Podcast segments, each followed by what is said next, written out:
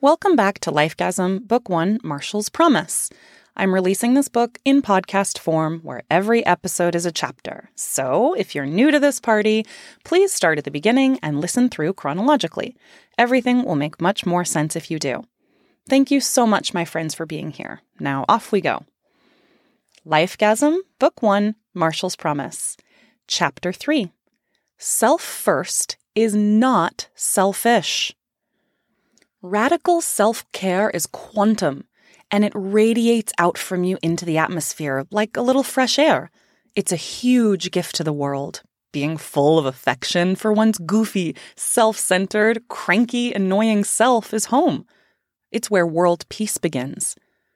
Anne Lamott from 12 Truths I Learned from Life and Writing. In walking the walk of my shifted value system, in following the constant call of my deepest divinity, in prioritizing the needs of my own heart and spirit, I was often accused of acting selfishly. My mom certainly seemed to think so.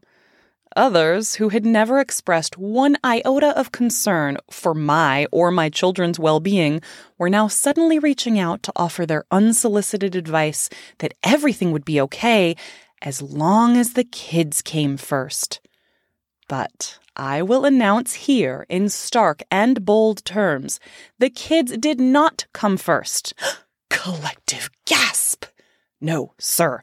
For the first time in my conscious, animate life, I came first. And I was proud of myself for prioritizing radical self care.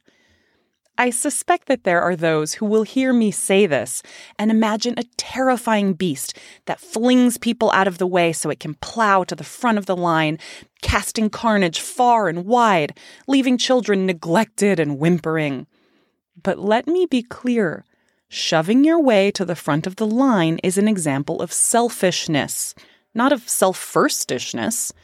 Self first simply ensures our own footing is solid before lending a hand to help others up. Self first doesn't push people down, that's selfish's job. Self first is an expression of our deepest heart, and our deepest heart never wants to hurt or diminish others. Because we're all parts of the same body, says our collective godlight being self first does not preclude you from being reflective, compassionate, and generous. In fact, being self first is the imperative first step to living a reflective, compassionate, and generous life. After all, if we want to love others as we love ourselves, we must first know what it is to love ourselves. Only then can we beam that clear, clean light outward toward others. That's what self first is all about. We tend to make a lot of fuss over those who put the needs of others ahead of their own needs. We call these saintly souls selfless. But I don't think the word selfless, without self, points in a noble direction at all. Who can you help if you haven't ensured your own health first?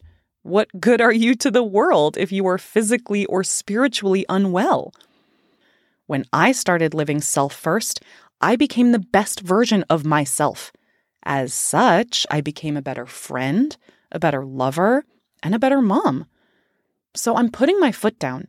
It is not selfish to follow your deepest heart and balance your life, even if doing so makes those around you uncomfortable. And be careful, my friends, when they claim your joy is harming them. Be careful indeed. As long as you're not actually harming anybody, it is your right and your duty to be self first. The world will be a better place when we all are.